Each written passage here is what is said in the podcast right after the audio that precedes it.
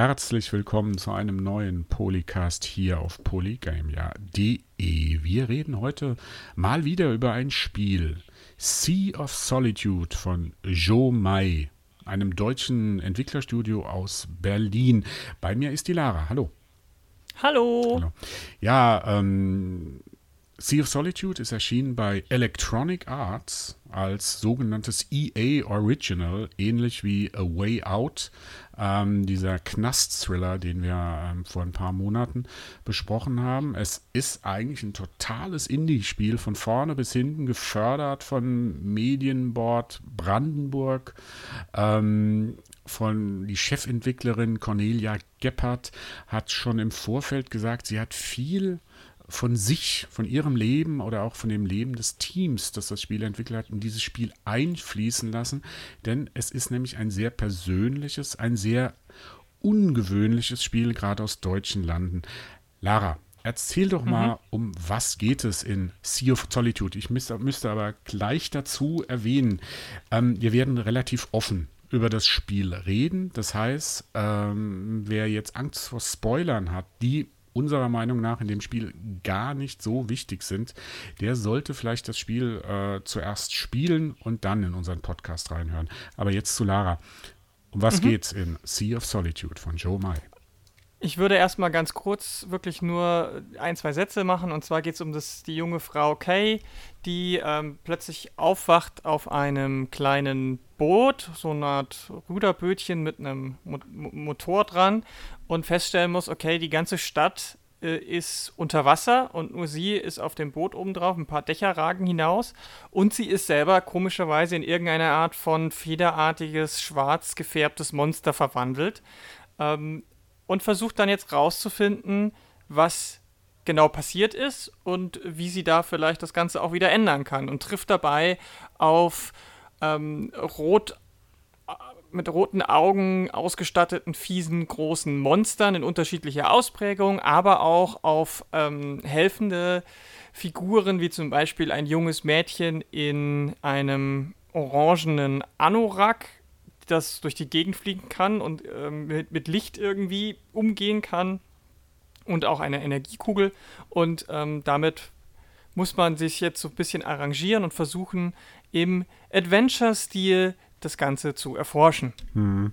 Ähm, das äh, klingt jetzt erstmal sehr mh, mm, ja, durchschnittlich, wie ein, ein x-beliebiges, ich sag mal, also man kann es so auch ganz grob so als Plattformer bezeichnen. 3D-Plattformer, das Ganze, was einem natürlich aber sofort ins Auge fällt, sprich wirklich ins Auge fällt, ist die visuelle Gestaltung ähm, mhm. von dem Spiel, das mich so persönlich an Anime, Manga ähm, mhm. und so weiter erinnert.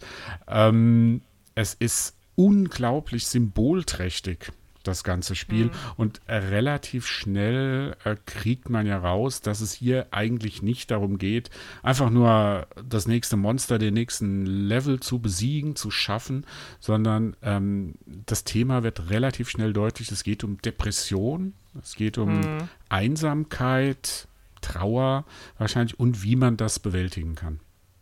Ja, also das Spiel hat sogar ganz, ganz viele Themen. Also es kommt auch noch später das Thema des Bullyings Mobbing, zu, äh, ja. dazu, Mobbing in der Schule zum Beispiel. Es kommt das äh, Thema Ehekrise, unterschiedliche Erwartungen an eine Familienplanung oder nicht, ähm, mit, mit, mit, den, mit, mit anderen Figuren dazu. Also es geht nicht nur um Depressionen, aber die Hauptfigur an sich ähm, die leidet darunter und das wird gleich im Eröffnungsmonolog äh, klar, weil da redet Kay direkt und sehr offen darüber, ähm, wie es ist. Und man, wenn man selber Depressionen hat, findet man sich sofort wieder. Also mhm. es ist dieses ähm, keine Wert, keinen Wert haben, ist vielleicht nichts richtig machen, wenn man überhaupt irgendwas macht. Und ähm, die, die, die Frage, ob es nicht besser wäre, wenn die äh, Welt ohne einen weitergehen würde. Damit fängt das Spiel schon sehr krass an. Glücklicherweise gibt es auch äh, von, bevor das Spiel startet, nochmal eine Content Note, eine Inhaltswarnung. Es ist keine richtige Trigger Warning, sondern es wird eher gesagt, so ja, dieses, dieses Thema ist, äh, könnte für manche Leute belastend sein, also Vorsicht bei, beim Spielen. Ähm, aber es wird jetzt nicht explizit gesagt, ähm, dass das, das und das und das könnten Trigger sein. Aber es ist auf jeden Fall extrem gut, dass es diese Warnung gibt oder diese, diese Nachricht am Anfang und es ist extrem ähm, richtig, weil es wirklich kein einfaches Spiel ist, wenn man sich darauf einlässt, weil man darf sich von dieser eher, naja, du hast jetzt Manga gesagt, sag, ich sag mal, cartoonesken mhm. ähm, Grafik nicht äh, blenden lassen oder ähm, in die Irre führen lassen. Das Spiel ist eher was für die verknoteten Magenstimmung, sag ich mal. Mhm. Also ich, ich finde zum Beispiel auch diesen Titel unglaublich treffend. Also ich habe selten, selten ein, äh, ein, Spiel erlebt, wo, wo dieser Titel Sea of Solitude, das Meer der Einsamkeit, ähm, mhm. so passend ähm, auf das hinweist, was wir dann erleben werden. Also auch dieses, dieses Meer, das ich so ein bisschen als ähm, ja, ihren inneren Gemütszustand sehe das immer mhm. hoch und runter geht, die Wellen und sie ist ja. einsam, ganz allein da unterwegs und äh, das ist äh, sehr, also das ist vom ersten Moment an ist es sehr, für mich ziemlich klar, um was es da geht und wie die, die, ja, ich sag mal so, die, die, die, die Stimmung ist. Also es ist, es ist sehr einfach. Also die Botschaft mhm. ist sehr direkt die dann kommt. Ja. Das ist so ein ja. Punkt, wo wir vielleicht nachher noch ähm, vielleicht kritischer äh, mhm. darüber sprechen werden. Für mich war das ganze Spiel auch, hatte sehr viel von einem Märchen. Mhm. So, das, das, ja. das, das kleine Mädchen und das Meer, Meer beziehungsweise mhm. das kleine Mädchen, das auf dem Meer herumfliegt und sich den Monstern stellen muss, das hat mich mhm. sehr an alte Märchen erinnert. Beziehungsweise, um in deinem Vergleich von Manga zu bleiben und den Sprung zu Anime zu machen, Studio Ghibli mhm. macht ja das ganz Stimmt, häufig. Da hast du ja junge Mädchen und äh, junge Frauen, die in irgendeiner Fantasiewelt sich gewissen Dingen stellen müssen. Und so ist es hier auch. Also, das ist sehr, sehr nah dran. Mich hat es rein auf die Videospielebene ein bisschen an Air erinnert, also AER. Das kam, mhm. glaube ich, letztes Jahr oder vorletztes Jahr raus. Ähm, das war, das hatte, hatte für mich einen ähnlichen Stil und auch so ein ähnliches Gefühl. Da war es auch so, da war es zwar war es nicht im, auf dem Meer, sondern du warst eher auf so, was halt in den Lüften, in den Wolken und da waren schwebende Inseln, aber es war auch so dieses Unendlichkeit-Prinzip, wo du, du hast dich rumgedreht und überall war es blau um dich herum. Mhm. Und die Winde waren halt so hier wie die, wie die Brandung bzw. der Wellengang. Also daran hat es mich spielerisch als erstes erinnert, aber mit einer, mit einer deutlich stärkeren, mit einem deutlich stärkeren Bezug auf die Wirklichkeit natürlich. Mhm. Also das ist auf jeden Fall ganz ja, klar. Wenn wir schon bei Vergleichen sind, es gibt natürlich noch ein anderes Spiel, ähm, dass man da zumindest vom Motiv her das einsame Mädchen auf dem Boot, auf dem Meer mhm. äh, erinnert, und dass das Spiel Submerged, das glaube ich vor mh, hm, zwei Jahren, zwei mhm. Jahren ungefähr erschien von äh, ehemaligen Bioshock-Machern, das aber wirklich nur vom Motiv her ähm, da die Ähnlichkeiten da sind, weil inhaltlich äh, gehen die beiden Spiele doch sehr auseinander. Ähm, hm. wenn, wenn wir jetzt mal beim Spielerischen bleiben, ähm, bevor wir jetzt vielleicht so über, noch weiter über die Deutung und das, den Subtext vielleicht in dem Spiel mhm. reden, wenn der überhaupt da ist, wenn das alles so deutlich ist, was es, das Spiel uns sagen will.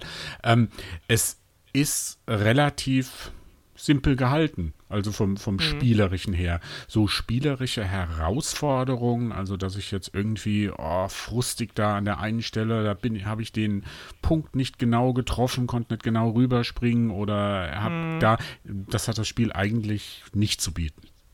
Nee, das stimmt. Es ist ein Adventure, das sehr nah an der Grenze zur sogenannten Walking Sim oder eben ähm, Narrative Experience, wie auch immer man das nennen möchte, also an dieser reinen erzählerischen Erlebniswelt äh, dran ist. Die, die spielerischen Elemente, die es hat, die sind wirklich sehr, sehr selten und auch eher ohne große Herausforderungen. Mhm. Also es ist kein schweres Spiel, ist auch ähm, sehr gütlich mit den Rücksetzpunkten, wenn man doch mal, man kann sterben. Es gibt so ein, ein Walmonster, das immer, wenn es äh, dunkel ist, äh, im Wasser auf dich lauert und na, wenn, du, wenn man zu lange im Wasser drin ist, dann wird man aufgefressen, aber man bekommt sofort einen Rücksetzpunkt fast direkt dort, mhm. wo man ins Wasser gesprungen ist. Es gibt so ein paar Passagen, gerade im späteren Verlauf, wo man so ein bisschen ähm, ein paar Dinge von A nach B bringen muss, ist ein bisschen Geschicklichkeit und so, aber das hätte es auch nicht unbedingt gebraucht, meiner Meinung nach, weil darauf kommt es in dem Spiel einfach nicht an. Das ist dann eher so eine nette Spielerei. Ähm, na, man kann auch sagen, okay, das Hüpfen von, von ähm, Haus zu Haus ist, ist vielleicht noch irgendwie spielerisch, beziehungsweise das Herausfinden, weil man kann sich relativ frei in der, in der Welt prinzipiell be bewegen mit dem Boot. Mhm. Ähm, eigentlich nur eingesperrt von, von manchen ähm, Gittern oder so, die nicht offen sind, aber prinzipiell kannst du eigentlich bis zum Horizont, bis natürlich die Spielwelt an sich endet, irgendwo äh, durch die Gegend fahren und das, das kann man auch, auch nur ein bisschen als entdecken, weil es gibt mhm. ähm, zwei Arten von Sammelobjekten, die aber zumindest zum Teil auch ähm, in der Spielwelt selber Sinn ergeben. Es gibt Flaschenpostflaschen, mhm. die man finden kann, die, die aber so glitzernd in der Luft schweben. Also man merkt auch da, da ist der Bruch mit der Realität da. Auf, in diesen Flaschenpostflaschen äh, sind dann so Nachrichten quasi von einer früheren Version von Kay selbst anscheinend. Hm. Zumindest äh, wird das sehr sugger stark suggeriert, ähm, weil ab und zu steht dann mal so, okay, so weit bin ich noch nie gekommen oder so in diesen Nachrichten. Ähm, die kann man finden. Das wird auch dann heruntergezählt. Ich glaube, es sind so 34 oder so. Ähm, und dann gibt es noch Möwen, die mhm. irgendwo sitzen, die man dann wegscheuchen kann. Und immer, wenn man die wegscheucht, steigen die so in die Luft und die Kamera folgt denen für zwei, drei Sekunden. Mhm das sind so die, sag ich mal, die Collectibles, die auch noch so ein bisschen gamey, so spielerischer mhm. sind. Aber ähm, ansonsten war es das dann auch. Also es gibt keine richtigen Bossfights im klassischen Sinne, sondern man läuft die, die, die Sache, die Welt eigentlich mehr oder weniger ab und ähm, und, und ab und zu muss man halt, wie gesagt, so ein paar Sachen einsammeln und da Dingen ausweichen, aber das ist sehr, sehr selten. Mhm. Also man weiß ja auch immer, wo man hin muss. Man kann, man hat so ein Leuchtfeuer, das man, glaub, mhm. das man immer abschießen kann und das zeigt einem sofort die Richtung an, was du jetzt als nächstes machen musst, wo du hingehen musst, wo du was finden mhm. musst. Ähm, Bossfights will ich nur bisschen klarstellen, also es gibt schon Bossfights, aber das sind jetzt keine Dark Souls Bossfights, wo man sich gegen die Monster irgendwie brutal wehren muss, sondern es läuft wirklich so ab, wie du gesagt hast, man muss dann so ein paar Sachen holen, die muss man an eine bestimmte Stelle bringen, später muss man ähm, quasi so Eis schmelzen, hm. damit man ein, ja, also wir haben ja gesagt, wir machen Spoiler, dass, wenn man ein Monster in Anführungsstrichen äh, befreien äh, muss, ja. Mhm. Ähm, und dann, was ich jetzt, weil du gesagt hast, ja, es braucht das Spiel eigentlich gar nicht, hm, gibt eine Passage, wo ich auf jeden Fall sagen würde, da trifft es das aber sehr genau und sehr gut. Und zwar, wir haben ja gesagt, es geht auch um Mobbing. Und in mhm. einer Phase des Spiels oder in einem Level, einem Abschnitt, äh, muss sich äh, Kay durch eine Schule schleichen. Und, um, und sie muss dabei den anderen Kindern aus dem Weg gehen, die quasi sinnbildlich äh, für die Mobber stehen. Und die sieht man, hm. das ist fast schon so ein bisschen Survival-Horror-mäßig.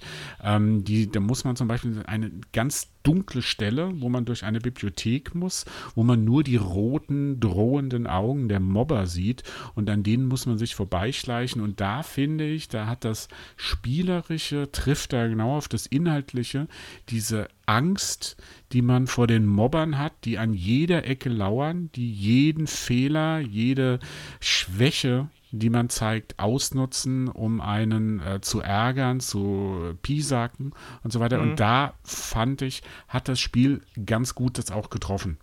Ja, also ich meine, es ist auf jeden Fall an der Stelle das, was, wo das Spielerische am nächsten auch an dem Inhaltlichen dran ist. Aber ich würde trotzdem niemals übergehen, das überhaupt Bossfights zu nennen, mhm. weil ähm, du kämpfst ja nicht. Also mhm. selbst die, die Gegner kämpfen ja nicht wirklich gegen dich. Also auch das mit dem Schmelzen und so weiter, da, da, da, da hast du unendlich viel Zeit, dich greift äh, erstmal keiner an und nur, du musst dann so ähm, Gegenstände äh, einsammeln und dann verfolgen dich so, so fliegende äh, Wesen und alles, was die machen, ist, sie nehmen dir den Gegenstand wieder weg. Mhm. Nur bei den, bei den, äh, bei dem Mobbing ist es halt so, dass dich diese ähm, SchülerInnen-Geister, die stoßen dich und wenn sie dich drei, viermal stoßen, dann Musst gehst du K.O. Ja, dann ja. fängst du von vorne. Aber das ist auch das ist kein wirklicher Bossfight, aber ähm, so gesehen haben diese, haben diese alle, die, alle diese Konfrontationen haben irgendwo einen tieferen Wert oder einen tieferen Sinn, wenn, ähm, zum, wenn, wenn man auch die anderen Monster, also es geht natürlich vor allem um die Familie von Kai. Es geht um ihren kleinen Bruder, der ist das Mobbing-Opfer,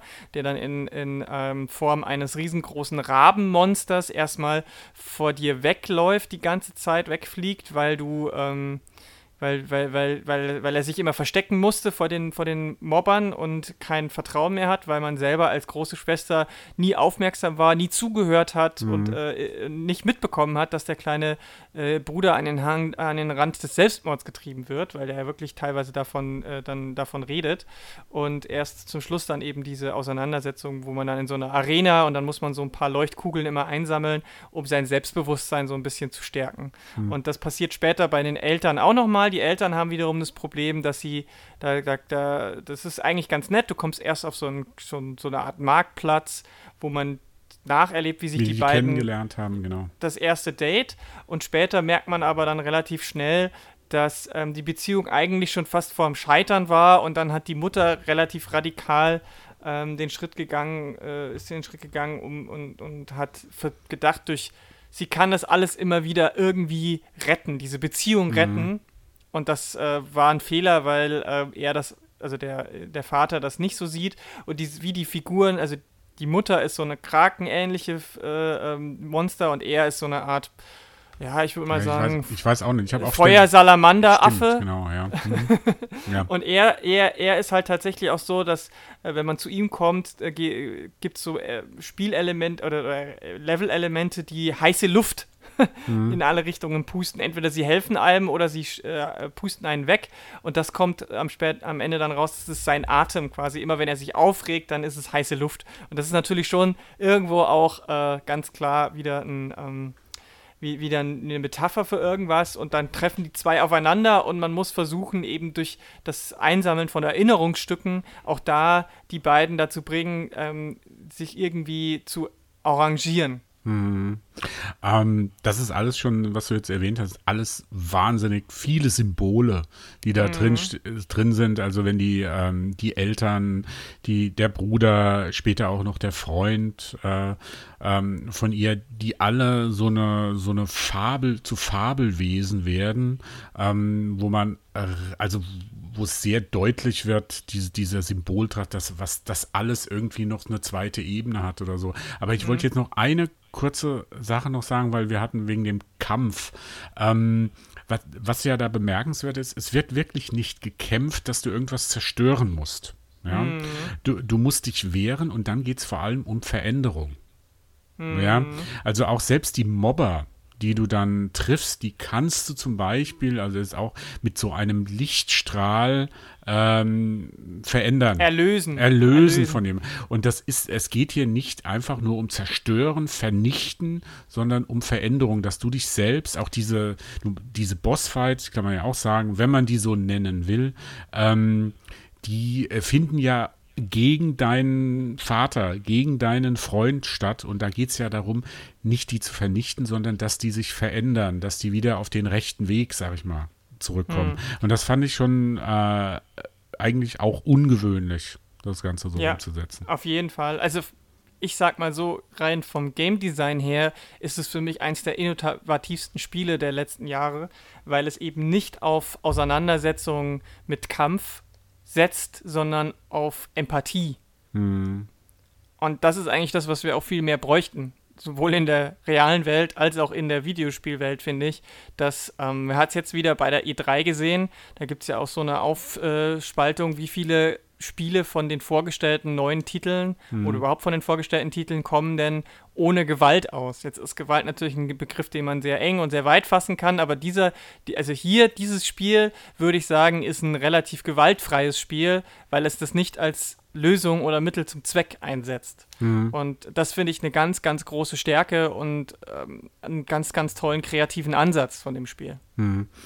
Ähm, was man so ein bisschen kritischer sehen kann bei dem Spiel, ist wirklich diese einfache äh, Bildsprache, die einfache Botschaft, die da vermittelt wird. Also wenn du irgendwas, also du, du hast ja auch ein, äh, ein Kommentar, also sie, sie kommentiert ja das Geschehen, ja. Mhm.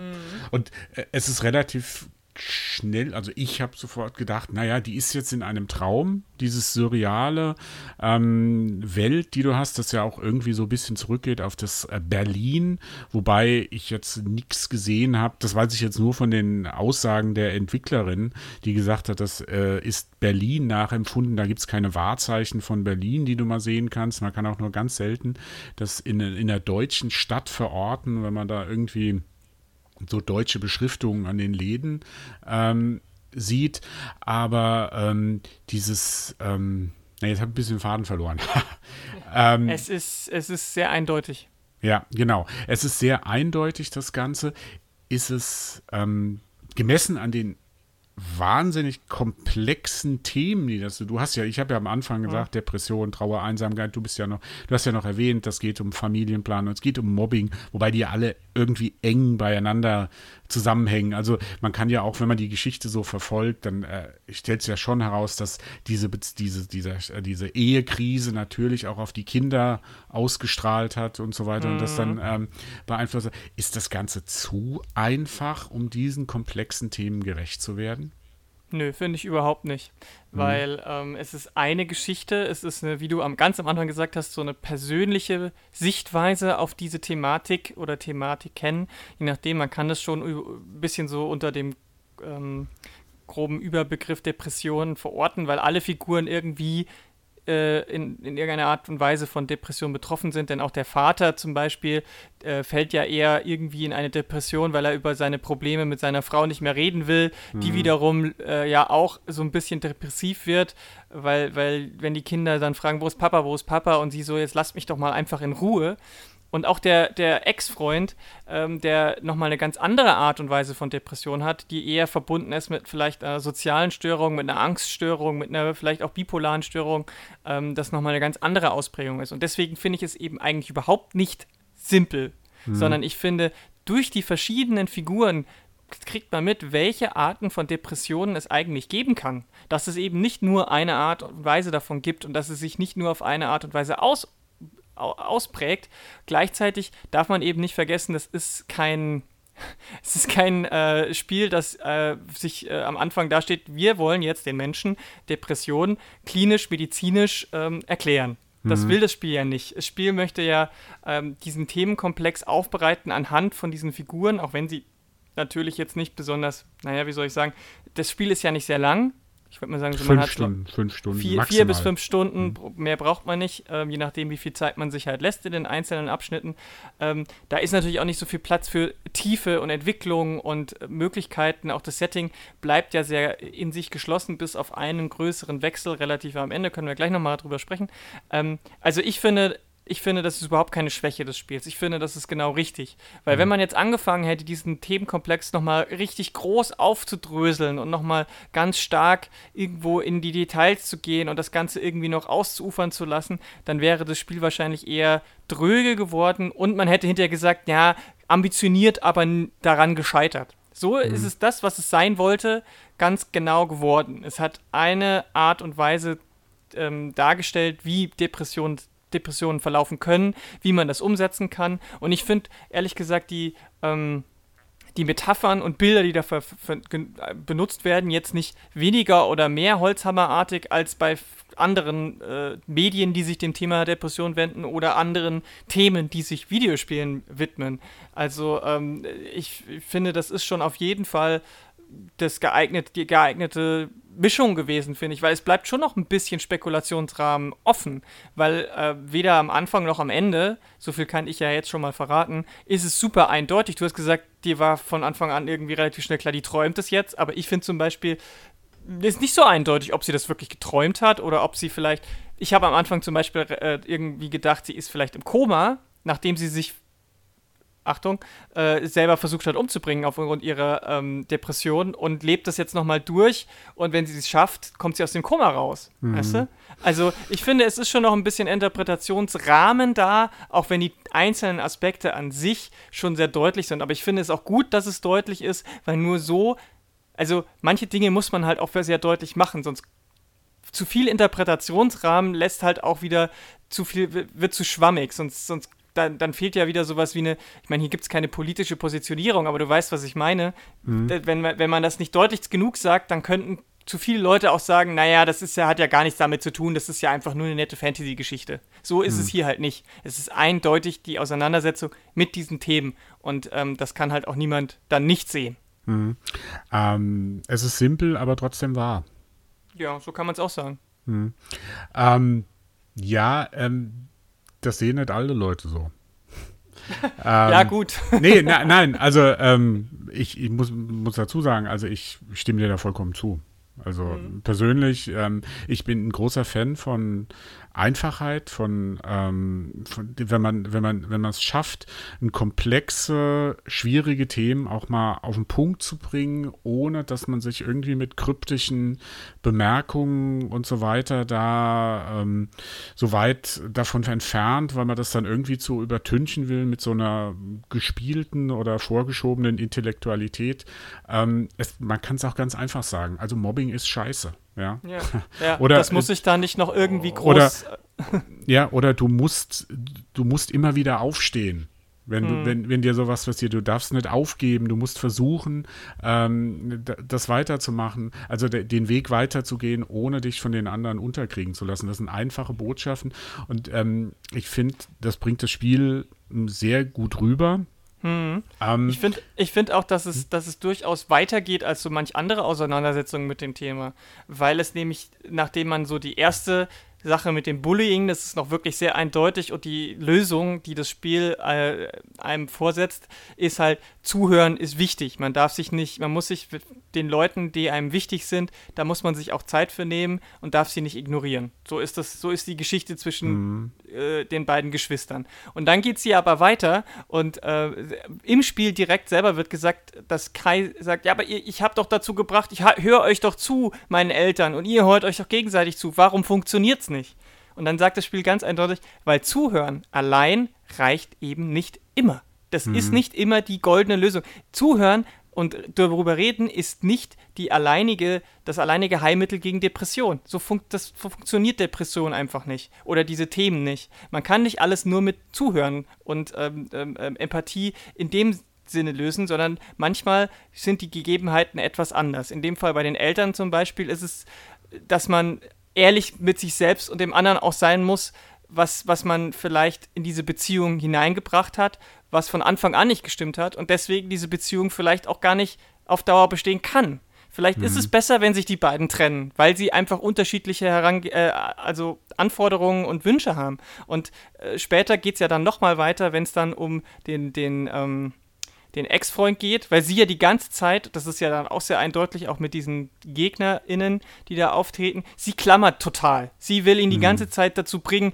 rede mit mir, rede mit mir. Sie, sie, sie, sie wirft mhm. sich auf ihn drauf, weil sie ihn nicht loslassen kann. Also diese Verlustangst. Mhm. Und äh, das ist auch wieder sowas. Ne? Also da könnte man ja auch sagen, okay, reden allein hat es wohl nicht geschafft. Also man muss auch Dinge mal loslassen können, weil man nicht immer helfen kann. Das sagt nämlich mhm. dann der Ex-Freund am Ende. Du kannst mir hier nicht helfen. Ich muss, muss, mir, muss mit mir selber klarkommen. Und das ist so ein zentraler Satz, den habe ich mir dann auch direkt aufgeschrieben, der dann relativ äh, am Ende vor, vor, vor dem finalen Kapitel, sage ich mal, it's not about loss, it's about change. Und darum, darum mhm. geht es in dem Spiel. Dass ja, man sich Veränderung, mhm. Veränderungsprozessen stellen muss. Und da gibt es eben nicht nur eine Art davon. Und deswegen äh, wollte ich noch mal, nur noch mal kurz einhaken, dass es eben nicht nicht so, es ist nicht nur alles einfach, sondern äh, das Spiel macht auch schon Unterschiede auf. Und deswegen äh, finde ich die Kritik Holzhammer oder sehr eindeutig zu einfach oder zu wenig einfach fehl am Platz, weil das das Spiel gar nicht braucht und nicht will. Hm. Ähm, Holz, du hast es jetzt schon ein bisschen vorgegriffen, die Kritik Holzhammerartig, Holzhammerartig. Ähm, wir wollen gleich nochmal ähm, auf die Rezeption äh, teilweise in den deutschen Medien mhm. zu dem mhm. Spiel eingehen, aber ich wollte noch einen Kritikpunkt, also persönlich, mhm. Ähm, der mich dann doch sehr gestört hat, der mich jetzt aber nicht von dem sehr positiven Urteil, das ich über das Spiel habe, abbringen, ablassen. Und das ist die Synchronisation. Mhm. Dieses Spiel ist ähm, nur englisch vertont hat deutsche Untertitel, aber ist nur englisch vertont. Da kann man jetzt äh, drüber sagen, naja, ist ein deutsches Studio, die hätten sich auch eine deutsche Synchro leisten können. Was mich aber da so richtig dran gestört hat, ist diese englischen oder die, die, die Sprecher sind alle mhm. keine Native Speaker. Das sind fast alles keine, also sind fast. fast. fast alles Deutsche oder auf jeden Fall keine Engländer oder Amerikaner. Mhm. Und das hört man wahnsinnig oft raus. Also mhm. ähm, ich habe zuerst gedacht, hm, klingt aber komisch. Da sind dann die Kinder, die dann auch noch Englisch reden. Da, ich weiß nicht, ob die Betonung, also äh, man hört schon so ein bisschen dieses, die, den deutschen Akzent raus. Ähm, ich habe jetzt erfahren, das war Absicht. Mhm. Also das war hundertprozentig so gedacht.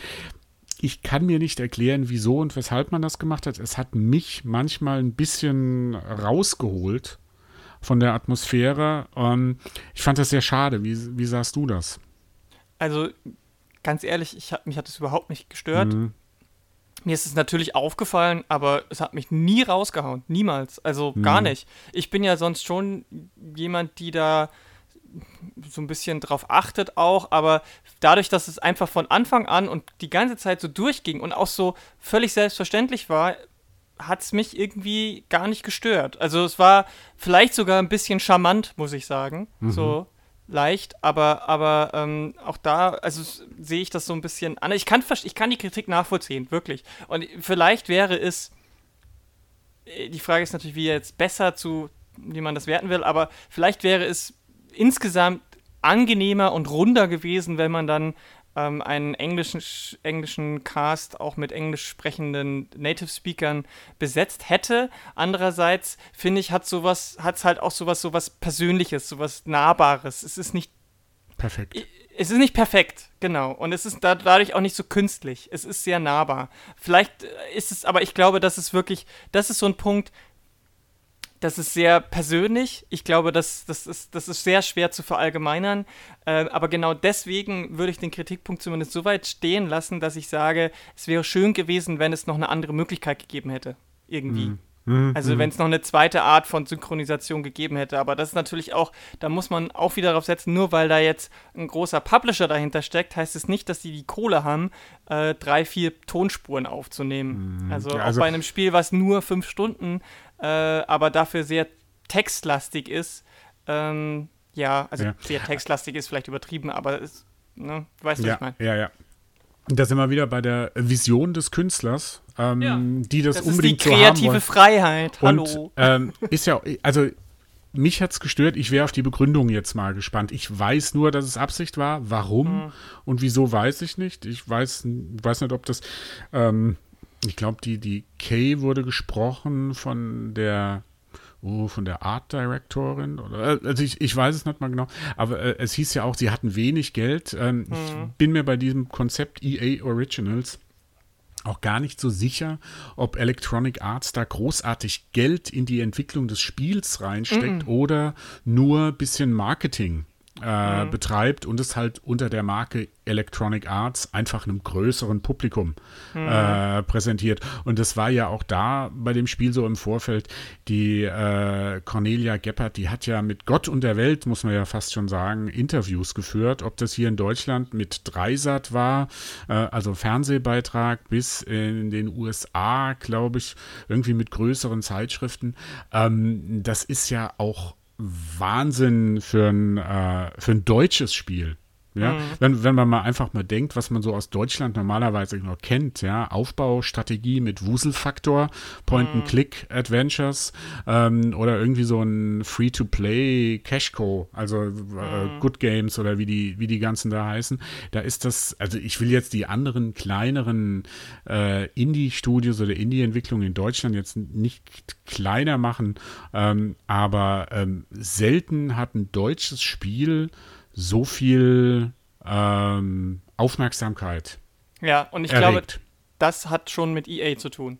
Mhm. Ja, meine, ja, ich sag ja, gibt, ich habe ja gesagt, gibt, dass EA. Ja, ja, ich glaube, das ist der Grund. Also Dreisat ist darauf aufmerksam geworden, weil wahrscheinlich da die PR-Maschine im Hintergrund schon ein bisschen geholfen hat, weil sowas wie, ähm, weiß ich nicht, das Curious Expedition äh, von Maschinenmensch ist ja jetzt auch ein ungewöhnliches deutsches Spiel, aber die haben bei weitem nicht so, die haben auch ein bisschen mehr Aufmerksamkeit bekommen als viele andere, aber bei, weitem das, nicht so viel wie das. Also das weil, war eher weil, so ein bisschen es, weil ich glaube, ich glaube, dass das darf man auch nicht unterschätzen. Sea of Solitude hat auch deswegen mehr Aufmerksamkeit bekommen gegen des Themas wegen des Themas. Mhm.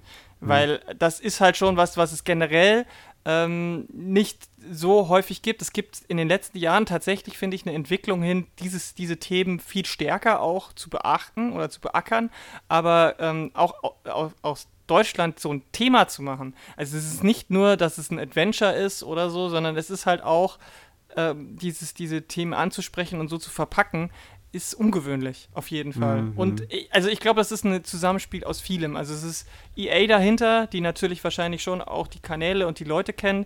Es ist das Thema und es ist wahrscheinlich auch äh, Cornelia Gepperds äh, eigene, ähm, eigener Aufwand, die halt auch wirklich wahrscheinlich versucht hat, viel versucht hat, da ähm, Aufmerksamkeit für das Spiel zu bekommen. Also die hat sich da bestimmt auch nicht, äh, hat sich bestimmt auch den Arsch aufgerissen. Ich meine, also auf der, auf der äh, IMDb-Seite, ich habe leider nicht im Abspann genau aufgepasst, wer jetzt wen gesprochen hat, aber auf der IMDb-Seite steht tatsächlich nur der Sprecher für den Ex-Freund.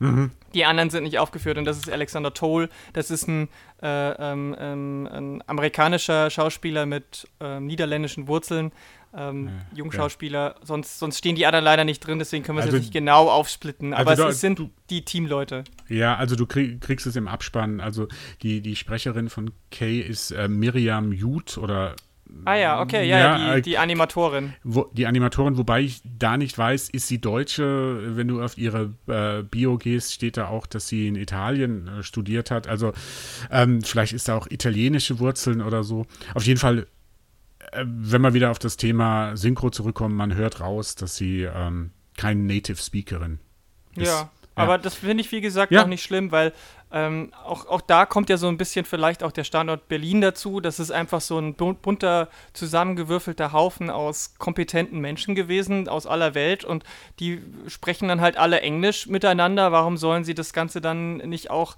auf Englisch machen?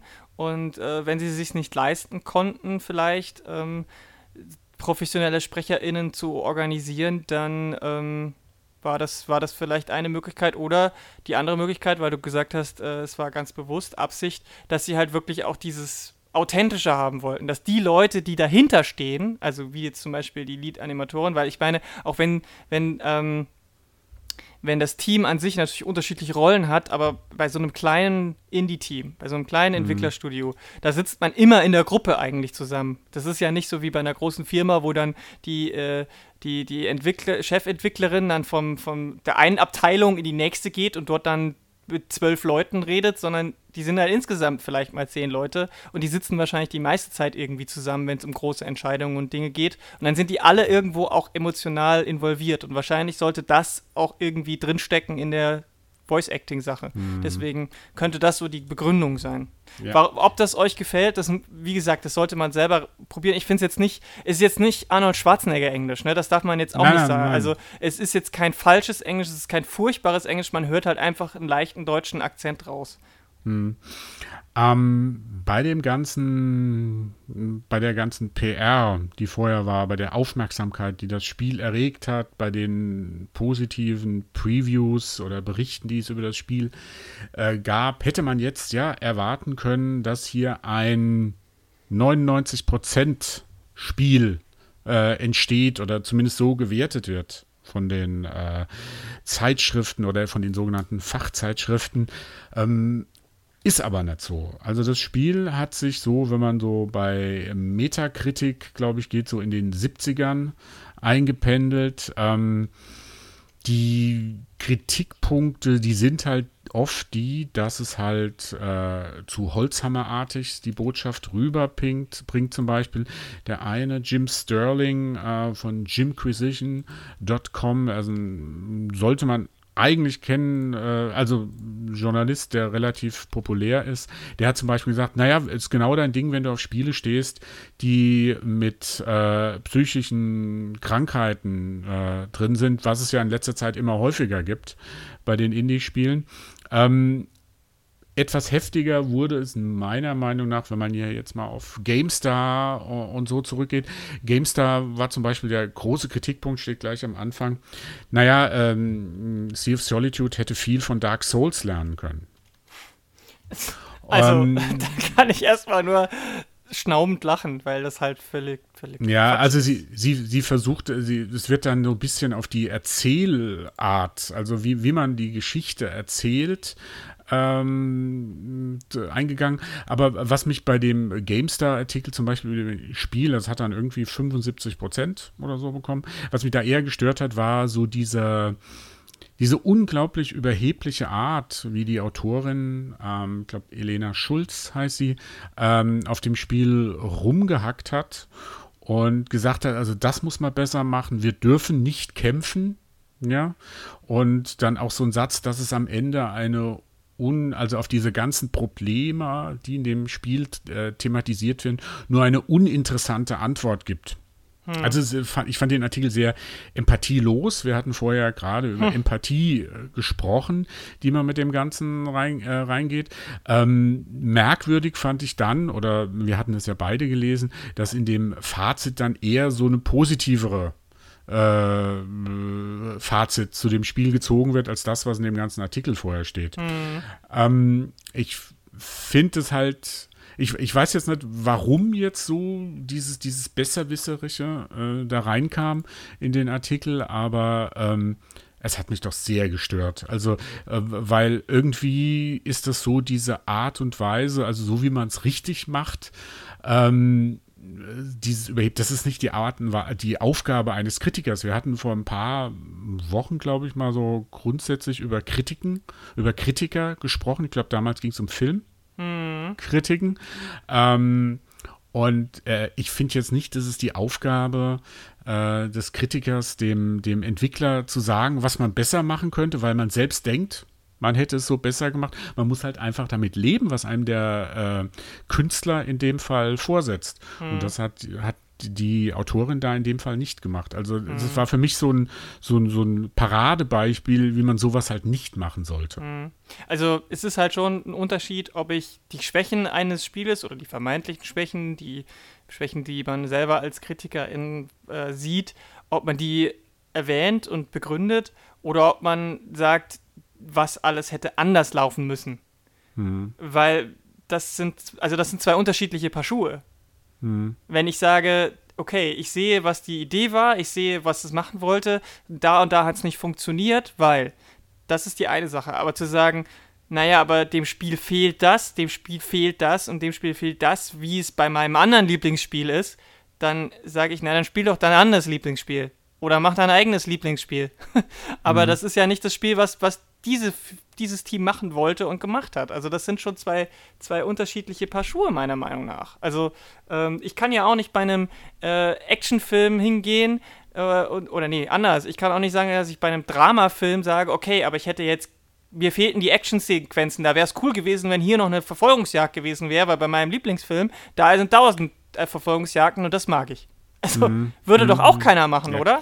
Ja, ähm, es ist, hat auch so, so ein bisschen so diesen Anspruch, was wir ja oft, ähm, also ich, ich glaube, so ein Spiel wie Sea of Solitude macht es halt eines, macht es sehr, macht es unglaublich schwer, das in so eine, äh, weil es sich der Norm entzieht, ja. in so Wertungstabellen zu quetschen. Absolut, Wertungstabellen, absolut. Wertungstabellen, die, die wir Hölle. ja so kennen. Die, das ist ja, die versuchen ja so eine allgemein Gültigkeit. Also es ist, wenn, egal, es wird ja nicht so sortiert, also dass wir jetzt hier die Wertung nur für das beste Actionspiel abgehen, nur für das beste Rollenspiel, nur für die beste Walking Sim, sondern die werden ja alle in irgendeinen Topf geworfen. Mhm. Ja, und dann gibt es diese Wertung und dann fällt es halt bei so einem Spiel, das sich halt spielerisch eher auf einfachem Niveau bewegt, sehr ernste Themen aber hat, äh, visuell herausragend ist, äh, dann, dann kann man es halt nicht einsortieren und dann muss man nicht versuchen, das krampfhaft irgendwie in so eine,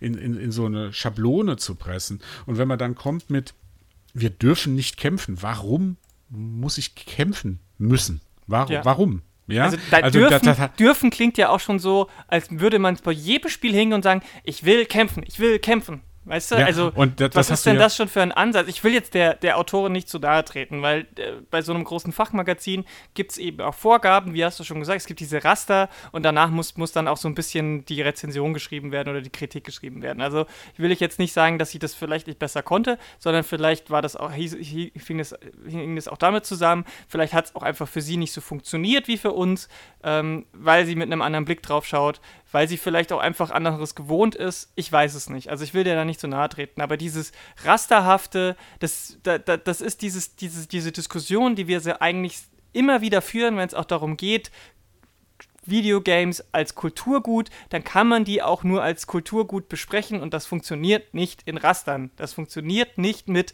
Grafik so und so viel, hm. Audio so und so viel, Gameplay, was auch immer. Also hm. das funktioniert nicht und bei diesem Spiel erst recht nicht. Und ich finde es halt hinderlich, wenn wir immer davon reden, ja, Videospiele mehr Kultur und mehr Kunstobjekt. Kunst. Und mhm. wenn sie es versuchen, und es ist hier ja wirklich noch nicht mal sehr abstrakt, sondern wie wir festgestellt haben, sogar sehr eindeutig in vielen, äh, vieler Hinsicht, aus diesen Mustern auszubrechen, dann kriegen sie schlechte Wertungen. Und das finde ich halt das ist für mich immer wieder das beste Beispiel für zu sagen, Scheiß auf Wertungen. Wertungen sind der Tod für die Videospielzukunft.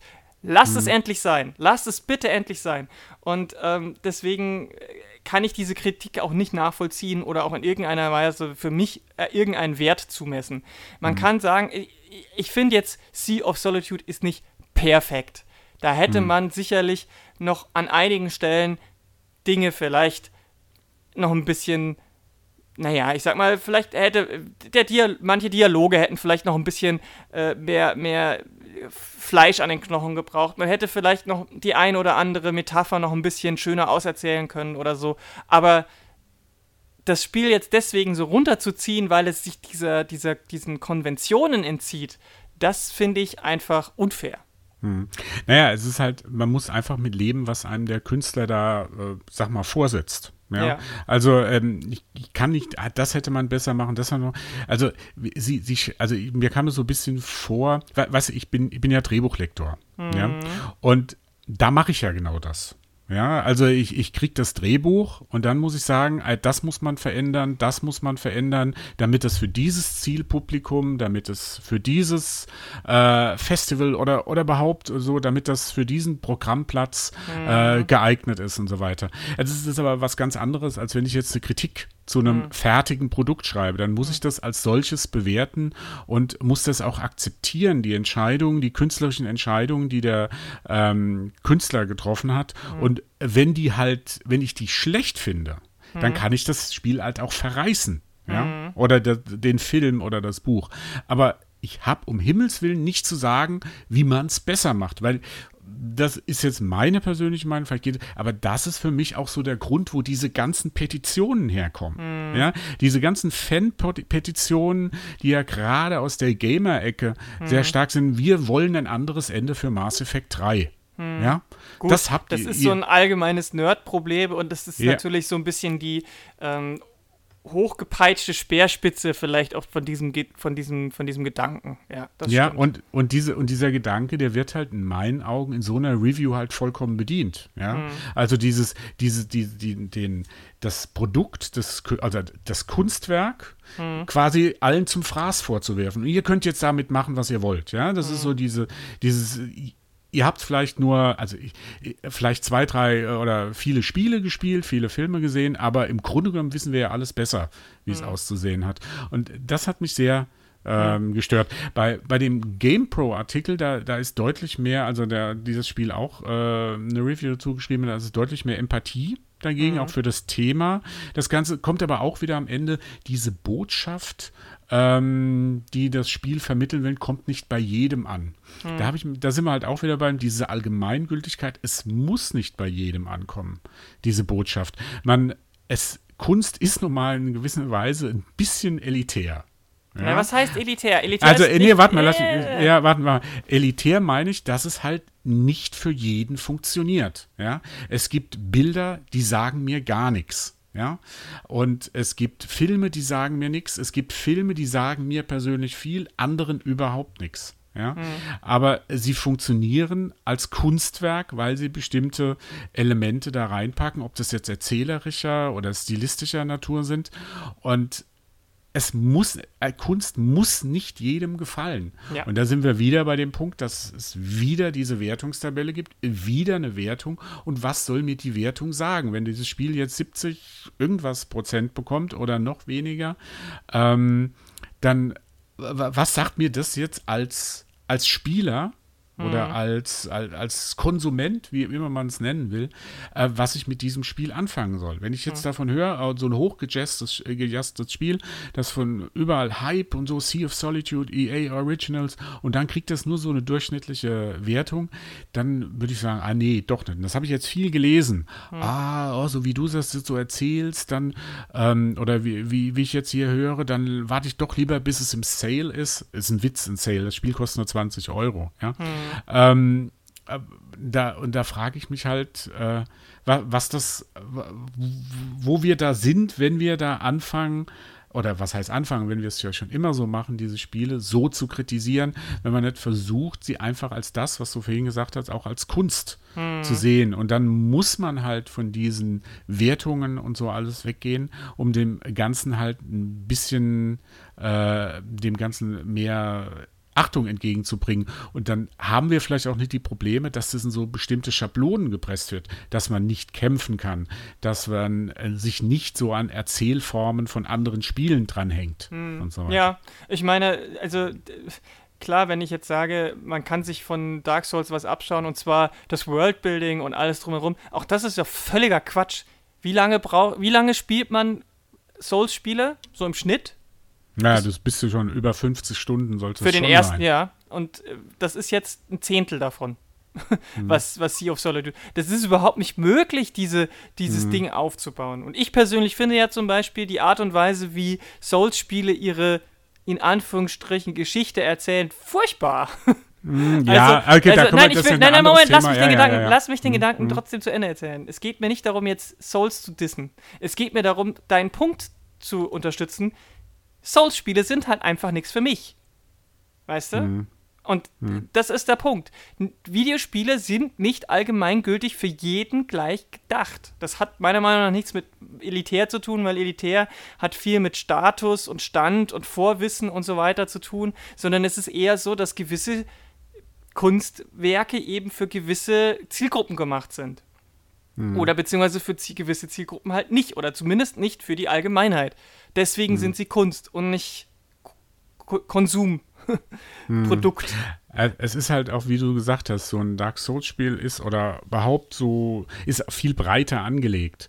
Du äh, kannst diese ganzen äh, Verwicklungen, Beziehungen oder Geheimnisse mhm. eines Souls-Spiels auch erst so richtig erkennen, wenn du da etliche Stunden reingesteckt hast, weil die sich dann erst offenbaren. Eben, spiel mal, ja? spiel mal ein Souls-Spiel nur fünf Stunden. Vor allem jemand, der und, noch nie ein Souls-Spiel gespielt und, hat, der soll das mal nur fünf Stunden spielen. Dann möchte da ich mal wissen, wie viel davon dem großen Zeugs, was da alles drinsteckt, was wahrscheinlich dann auch wirklich sich entwickelt, weil man einfach so lange in dieser Welt ist und irgendwann ein Gespür für diese Welt bekommt und wie alles zusammenhängt, das entwickelt sich sonst auch gar nicht. Und hm. wie soll denn das ein Sea of Solitude in vier, fünf Stunden überhaupt reißen? Was auch gar nicht der Anspruch ist. Also ja, man, man kann auch, man Krieg und Frieden kann man auch nicht auf zehn Seiten erzählen. Auf zehn ja. Seiten hast du noch nicht mal die ganzen Namen der handelnden Personen ja. von Krieg und Frieden äh, zusammen. Und wenn und, wir jetzt, wenn wir jetzt mal die Vergleiche ziehen, die vielleicht sinnvoller sind, dann sind es für mich Spiele wie Hellblade. Dann hm. ist es für mich Spiele wie What Remains of Edith Finch und genau. Everybody's Gone to the Rapture. Das sind die drei Referenzspiele, die mir für dieses Spiel einfallen. Und an denen müsste man das vielleicht ein bisschen äh, entlang argumentieren. Was macht denn ein Hellblade, was rund 15 Prozentpunkte fast mehr in den Wertungen bekommen hat, besser? Was macht denn ein Ed, äh, Roger Remains of Edith Finch, was nochmal auch mindestens 15 Prozentpunkte dann von diesen ganzen Wertungen bekommen hat? Was macht denn das besser? Und das mhm. ist die Frage, woran man sich dann in solchen Rezensionen vielleicht eher stellen sollte und nicht ja, mein Lieblingsspiel heißt Souls und da deswegen muss ich alles jetzt mit Souls vergleichen oder was auch immer. Wenn mein Lieblingsspiel FIFA ist, dann vergleiche ich doch auch nicht so ein Spiel mit FIFA. Das ist doch Quatsch. Hm. Also äh, bei, bei Hellblade ist es relativ ein, eindeutig, das ist halt ein sehr beliebtes Genre und man darf kämpfen. Ja, genau. Uh, das, ist der, das ist mir sofort auch eingefallen. Man darf ja, ja kämpfen. Bei, bei What Remains of Edith Finch ist auch etwas, weil es auch ähm, ja innerhalb des Genres, wie soll ich sagen, sehr konventionell ist. Hm. Ja, also wenn man jetzt so Walking Sim nimmt, ist What Remains of Edith Finch von dem, wie es jetzt so rein spielerisch abläuft, ein sehr typischer Walking Sim, mhm. die halt durch die Details, durch das, was du entdeckst, die Besonderheit äh, erreicht. Ja. ja. Aber es ist halt schon so eine gewisse Genre und bei Sea of Solitude, das setzt sich so ein bisschen zwischen alle Stühle. Mhm. Ja, es ist vielleicht vom, von, von der, ähm, vom, vom, vom Genre her ein Plattformer, ein Rätselplattformer ja, weil man so ein bisschen überlegen muss, so ganz wenig, wie, wo muss ich hingehen, was muss ich jetzt holen, was muss ich wohin tragen, aber es ist doch nicht so schwierig oder so, dass du denkst, naja, es, du hast hier wirklich eine spielerische Herausforderung und andererseits hat es dann halt auch so wahnsinnig schwere Themen, düstere Themen, über die du dir äh, Gedanken machen musst. Ähm, und dann dann sitzt das irgendwie so zwischen allen Stühlen und äh, dann kann man es nicht irgendwie in die eine Schablone, in die andere Schablone passt auch nicht drin. Und dann landet es irgendwo dazwischen. Und das ist halt schade, weil dann halt, so wie du ja vorhin ganz gut gesagt hast, dass es halt verschiedene Formen der Depression ähm, darstellt. Mhm. Zum Beispiel, dass es anstelle äh, aufs Kämpfen auf Veränderung mhm. setzt. Ja, also dieses kann man es pazifistisch nennen, also dieses, die, dass es da auch gegen den Strom schwingt, äh, schwimmt, mhm. das Ganze. Und das, ähm, das kommt da nicht so zur Geltung. Das ist halt schade. Und ich finde, bei so Spielen, da sollte man auf Wertungen komplett verzichten, mhm. ja, anstatt sie da ja, also weiter. Ich plädiere ja schon lange dafür, wenn man schon sich nicht komplett davon lösen kann, Wertungen abzuschalten, dass man eine Sonderkategorie dann für sich einführt, wo man genau solche Spiele dann abseits von Wertungen bespricht. Wo man ja. sagt, das passt einfach nirgends rein. Ich meine, es ist auch wirklich so, es ist witzig, weil ähm, Hellblade halt wirklich ähm, diesen, diesen, eigentlich nur den Unterschied macht, dass es dieses Kämpfen als Gameplay gibt. Ansonsten ist es halt bietet es jetzt auch nicht so viel mehr. Du hast eine sehr enge düstere Welt. Ähm, du hast, hast halt noch diese Chiffre mit der, mit der, ich sag mal, leicht historischen ähm, hm. Komponente drin, aber du hast dann auch diese komischen Runenrätsel, die jetzt auch nicht besonders, ne? Es ist jetzt kein äh, ähm, überragend kreatives Ding und äh, abwechslungsreich ist es auch jetzt nicht so riesig groß. Du hast halt drei, vier verschiedene, ähm, ähm, ich nenne es jetzt mal Umgebungen. Da hast du halt jetzt bei Sea of Solitude so zweieinhalb. Also du hast einmal die, mhm. das auf der Wasseroberfläche, dann hast du sowas wie den Markt, was dann eher so im klassischen normalen Level ist, also so auf eher so ein bisschen Wüstensetting oder Strandsetting und dann kommst du später nochmal in, in die Eiszeit. Also du mhm. hast halt visuell natürlich nicht so viel Abwechslung vielleicht wie bei anderen Spielen, aber wenn ich dann zum Beispiel wieder auf das Argument oder die, die Kritik mit der Holzhammer-Methode, also What Remains of Edith Finch war jetzt auch nicht besonders subtil. Mhm. Mhm. Oder? Ja, aber auch, auch Hellblade. Also ja, Hellblade war auch nicht, da war noch ein bisschen, da war natürlich alles so ein bisschen offener äh, bis zum Ende hin. Ist sie jetzt, was, also, was bildet sie sich alles ein? Was ist Realität? Was ist echt? Ne? Diese, mhm. diese, das ist aber ja auch Teil des Kniffs gewesen, weil das ja Teil mhm. der Krankheit auch oft ist, dass man nicht mhm. weiß, was echt ist und was nicht. Aber bei der Depression weißt du ja in der Regel schon ziemlich genau, was Realität ist und was nicht, sondern da, der Unterschied ist ja da eher, dass wie man mit der Realität umgeht, das äh, Problem ist. Und ähm, bei Everybody's Gone to the Rapture ist es halt so, da gibt es ja überhaupt kein, das ist ja ein reines ähm, Narrative Experience. Da kannst du ja gar nichts machen. Also wo du bei mhm. Hellblade und bei Edith Finch ja noch so kleinere Spielereien hattest, wie zum Beispiel diese Szene in der Fischfabrik oder sowas, ähm, hast du ja bei Everybody's Gone to the Rapture nur die Geschichte und lauscht quasi den äh, Erzählungen der verschiedenen Figuren, die da wohl mal gelebt haben oder wie auch immer. Und da mhm. passiert da sonst gar nichts. Und trotzdem hat dieses Spiel bessere eine besseren äh, äh Durchschnittswertung jetzt bekommen. Also man muss sich dann schon so ein bisschen fragen, wie viel persönliche ähm, Zuneigung oder Zugang ist dann das Problem bei diesen, bei diesen Wertungen und äh, wie, wie äh, weil ich ja sowieso, also das sieht man wieder, finde ich, dass die halt nicht objektiv sein können. Wertungen, mhm. Rezensionen, Kritiken sind halt nie objektiv, es geht nicht. Und äh, das sind genau dann die Unterschiede, die das hier jetzt ausmacht. Und ich finde zum Beispiel, dass sowas wie spielerisch das bei Sea of Solitude, wenn du dann gegen diese äh, eigenen Depressionsmonster kämpfst, die sich oft in so einer, so einer großen Muschelschale, so also ein Muschelhaus verschanzen. Und man mhm. muss dann mit Lichtstrahlen auf diese, auf diese, diese äh, Muschel schießen, damit die zersplittert. Und das passiert eben, indem du erstmal die, die, die Lichtpunkte freisetzen musst.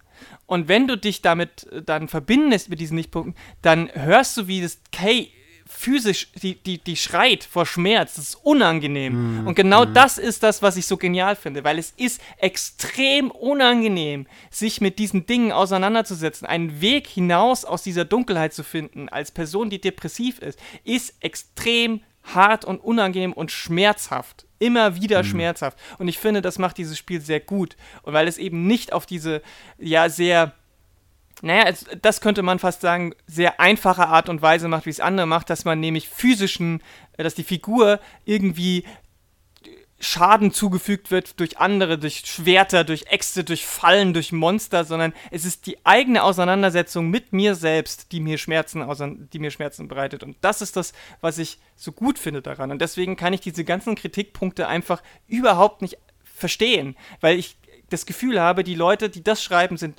haben die, die haben es nicht durchblickt irgendwo auch, was Depression macht. Also ich möchte jetzt nicht so weit gehen zu sagen, dass keine von diesen hm. Personen selber vielleicht depressiv ist oder mit sich Depression nicht auseinandergesetzt hat. Aber für mich spiegelte sich da halt viel mehr diese, diese Auseinandersetzung mit Depression drin, als bei vielen anderen Spielen, die das auch so tun. Also ich weiß noch, ich habe so ein Spiel gespielt, das hatte mit den äh, fünf Stufen der Trauer zu tun und da war natürlich eine Stufe auch Depression. Und da war zum Beispiel das spielerische Element einfach nur, dass du, ähm, das war auch so eine Art äh, Jump and Run, wie es, ähm, oder, oder Plattformer, wie es äh, hm. ähm, ähm, Super Meat Boy ist. Und da war es dann so, dass die Depression in Form einfach von einer schwarzen Wand, die immer näher kam und dich irgendwann verschluckt hat. Ist auch eine Cover, die funktioniert, aber die ist banal.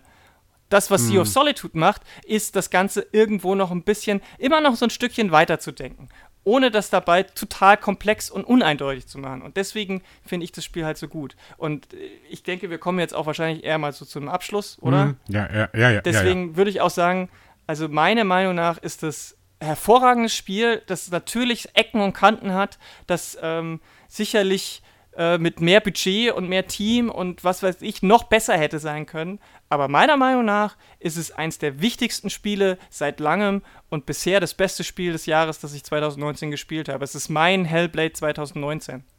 Hm. Ja, ähm, ich habe ich hab ja auch über Heise, habe ich ja, für Heise habe ich ja auch einen Artikel über das Spiel geschrieben. Da habe ich ja auch am Ende geschrieben, bisschen ähm, pathetisch, ein äh, Leuchtturm im Meer der Beliebigkeit der anderen deutschen Produktionen, Sehr die äh, Richtung weisen könnte. Finde ich toll. Weil weil, äh, danke. Äh, ich ich habe ich, hab, ich hatte ja gedacht, lässt er das drin? Lässt er den Satz drin? ähm, ja, aber er hat ihn drin gelassen. Nein, es ist, es ist auch für mich ein herausragendes Spiel. Bei allen Kritikpunkten, die ich da sehen kann. Ich habe am Anfang gesagt, ich sehe auch dieses Märchenhafte. Märchen sind ja auch vielleicht auf, der, auf den ersten Blick sehr einfach gehalten. Die Bilder, die man da sieht, die Symbole, die da drin, kann man relativ schnell zuordnen. Aber was dann dahinter steckt, ähm, offenbart dann halt die Komplexität ähm, des Ganzen.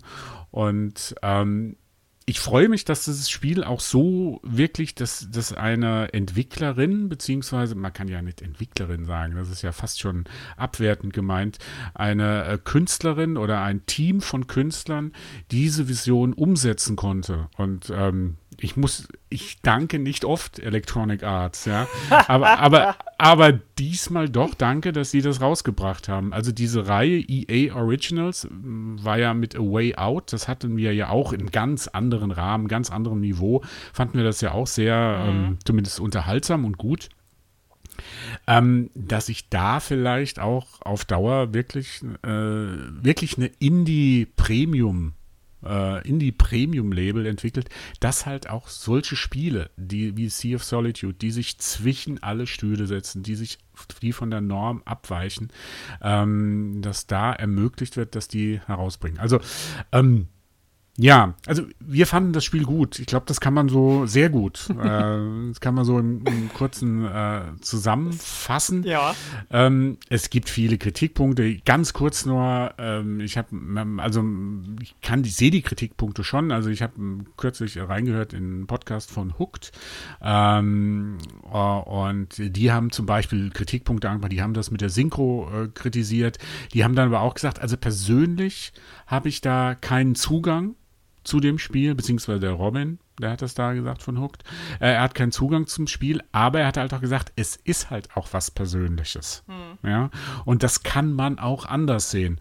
Und ähm, das fand ich jetzt zum Beispiel von der Kritik her äh, eine viel bessere Ansicht oder eine viel bessere Meinung oder Kritik als ähm, ich würde sagen, es ist, eine, es ist eine vertretbare Herangehensweise. Ich, ja, ich, das ja, jetzt als großen das, Kritikpunkt zu werten, finde ich, wie gesagt, schwierig, ja. weil äh, ja. das Persönliches kann man ja schwer kritisieren. Da kann man sagen, ich habe den Zugang nicht gefunden, okay. Aber das ist für mich ja gar keine echte Kritik in dem Sinne.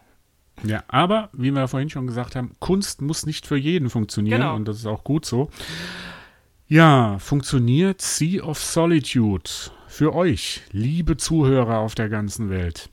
Ähm, es würde uns freuen, wenn ihr eure Meinung kundtun würdet äh, unter dem Artikel in den sozialen Medien, wo immer wir woll ihr wollt. Wir würden gern mit euch darüber diskutieren. Ich denke, oder auch da rede ich auch äh, für Lara, ich glaube, dieses Spiel ist diskussionswürdig. Mhm. Und äh, es ist ein wichtiges Spiel. Es ist ein deutsches Spiel. Wann haben wir das schon mal gesagt? Ein wichtiges Spiel aus Deutschland. Ähm, und wir würden gerne darüber diskutieren, würden uns freuen, äh, wenn ihr äh, mit uns in Kontakt treten würdet. Hm. Ich bin ja, schon ich jetzt, ich bin jetzt schon gespannt. Die entwickeln ja schon das nächste Spiel mit einer mit derselben Abkürzung, nämlich nach Sea of Solitude kommt Sands of Sorrow. Ah, okay. Gut, das wusste ich noch nicht. Ähm, dann bin ich mal gespannt. Ja, ich darf mich bei Lara bedanken. Sehr gern. Danke. Ja. Und wir hören uns wieder demnächst hier auf polygamia.de mit einem neuen spannenden Polycast. Bis dann und tschüss. Tschüss.